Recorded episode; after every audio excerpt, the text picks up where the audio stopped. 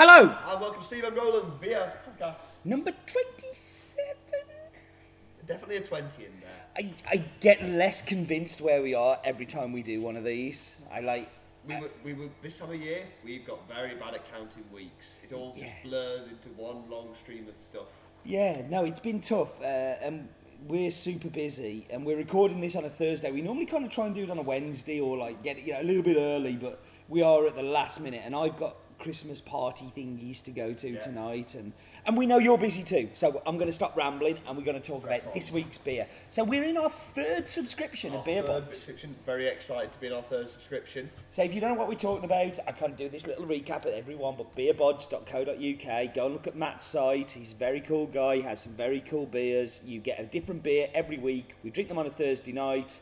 We talk about it on Twitter, and me and Roland decided that we would be the unofficial podcast, the, the child that he never wanted. Um, so uh, we record this, put it up, and talk about the Obviously, beer that deeply week. arduous to, to have to drink a beer every week, we- but for you, we'll do it. We suffer for our art. So let's get into this week's beer, a, a brewery that I have come across before, and I know that you have. I, yeah. so Um, this is Buxton Brewery. Yep. It's uh, Black Rocks, which is a black IPA. So explain what a black IPA So is, Roland. Do black IPA first. So, black IPAs kind of says it on the tin. So IPA, traditionally. No, it doesn't pale, because it says. Indian Pale Ale, There's black. Mm, pale and black. Yeah, It's contradictory. it is that indeed. But then modern brewers, not known for for being traditionalists and not you know, sticking by commonsensical things, have decided why don't I put some black malts in there and make it black? And what is your experience with IPAs? Because personally, I tend to, I enjoy them. I never think they're better because they're black. I've got to say, I've, we've had some great black IPAs, both of us, I think. Um, Mm. Very but good. They're great IPAs first and foremost, and then you kind of get this this bit of multi, cho- you know, the the black part of it that always feels a little bit added on to me, and it never quite works for me. But saying this, we we had a little bit of a false start, and we had a little sips of the beer. We thought it was recording, and it wasn't. So, um, a couple of sips of it.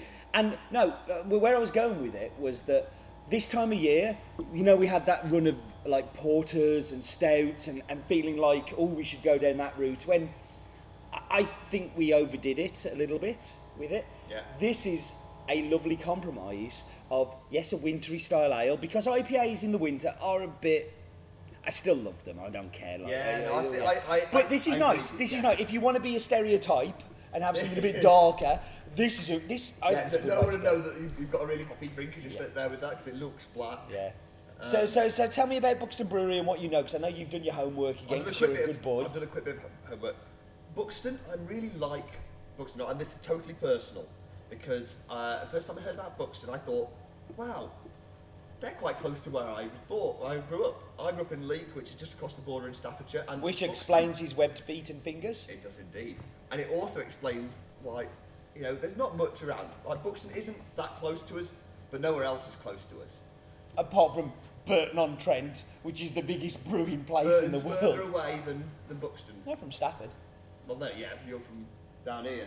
Yeah, From- and it's actually in Staffordshire, not Derbyshire, as Buxton is. Leek, of course. You are in much Staffordshire in. Leek, yeah? Depends how far across the. Oh my, okay. Yeah. I think I've just blown holes in your argument, but we'll move on. We'll brush along. Anyway, so I'm very happy to say that uh, Buxton Brewery are based, unsurprisingly, in Buxton in south of Derbyshire. Are they a big brewery, Roland? Because I see them in a lot of places, and I don't have the. I kind of I see them as being not small, but from what I've seen of their range, they seem to be still fairly micro. They're, they're, they're kind of on that border. So their current production is between 30 and 40 barrels a week, Mm-hmm. which is Healthy. good, good size, not huge, but good size.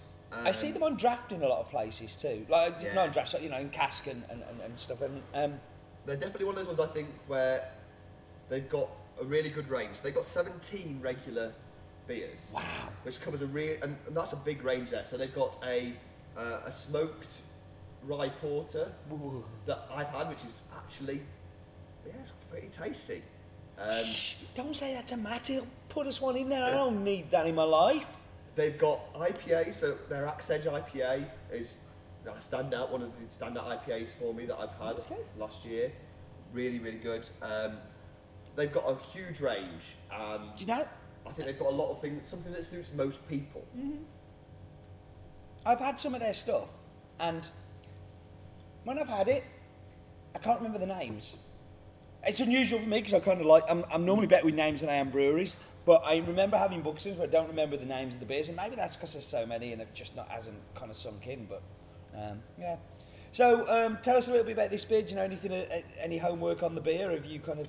No, I'm terrible. You're I, ter- I'm sorry, it's Christmas. My homework has kind of gone to pot here. So Okay, so it's got New. Zealand hops in it, um, and it says that it has licorice together with the pale and dark malt, so licorice flavour to it. Um, it's a six percent beer, which, yeah, It's I- nice IPA territory. It's nice. It's in a 330 ml bottle as well. You know, Yeah. it's n- nice to see that back. Um, and uh, yeah, you don't. I kind of. Let, us progress swiftly on towards what we think of it, because I, I mean I'm, I'm still recovering from a cold a bit here, so my smell's not great, but there's quite a lot.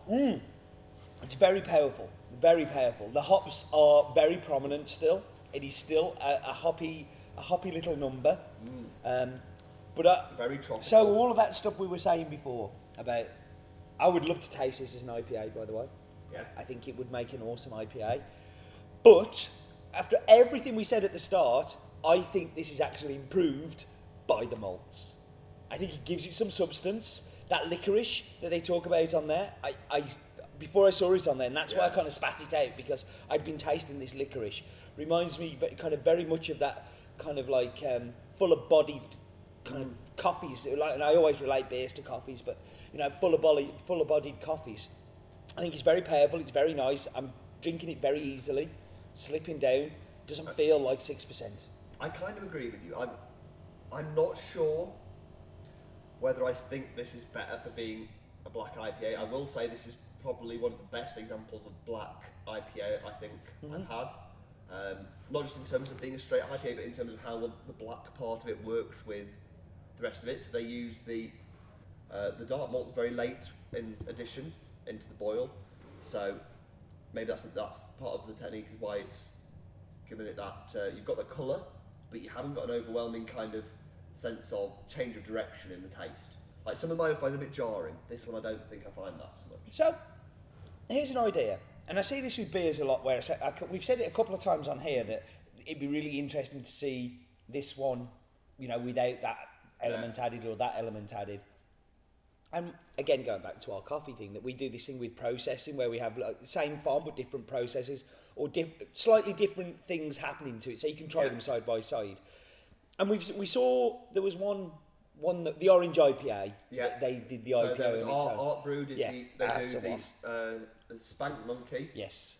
and they do the Orange IPA, which was the, the same with orange, orange. and they do the chili one.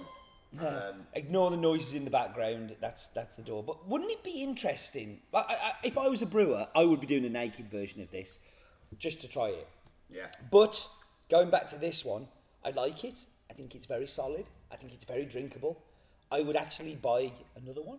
It's one I'm I will look forward to having. I think I'm. I definitely have this if I saw it um, on tap somewhere in, in the pub. I'm, I'll be very happy. I go, well, I'll have a pint of that. But I don't know. I'm, st- I'm still not entirely 100% sold that it's a bottle I would rush and get back. Um, particularly, maybe that's because I've also seen some of Buxton's other stuff, and I know that things like their their their IPAs mate, I, I do love. Well, maybe sometimes it's not about buying the same bottle of it, but it's it's making you want to explore a brewery further. It's Yeah. just as much of a win as wanting to buy a case Absolutely. of something. And this does not make me think I don't want to taste anything of theirs. Yeah. So Oh, um, absolutely. If you haven't come across Buxton, I think this is a ringing endorsement of them. Um,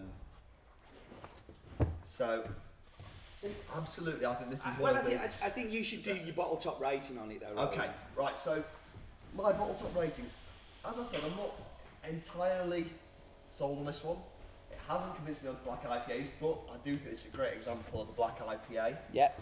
Um, I'm going to go with eight out of ten. Eight. For something that you're not sold on and you're not convinced, you're giving eight. Oh, that's, it's, that's, it's tasty, but it's not convinced me about black IPAs. but you won't buy another bottle of it, but you'll give it an eight. An eight, an eight is on the eight and a half. I'd have had to buy another bottle. I think. Oh, I think you like it more than you say. So for me, I think it's a seven and a half. I'm not a million miles away from you. Uh, I actually think I like it more than you, and I'm giving it a lower score. But it's good, it's solid, it's interesting, it's tasty, and yeah, I like it. Undeniably. And So uh, we've both quaffed that quite quickly. We are at the end of our bottle, so let's shut up, let people go and do their Christmas shopping, and done.